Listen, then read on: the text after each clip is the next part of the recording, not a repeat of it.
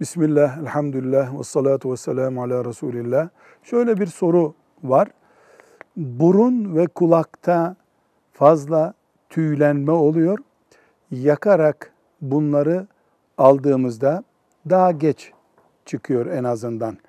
Burun ve kulaktaki fazla tüyleri yakarak alabilir miyiz?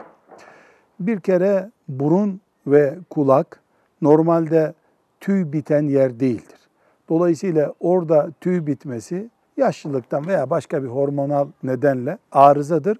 Arızayı gidermek her halükarda caizdir. Oradaki tüyler alınabilir, dinen bir sakıncası olmaz.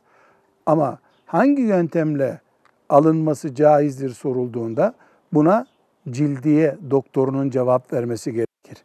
Bu da şu demektir.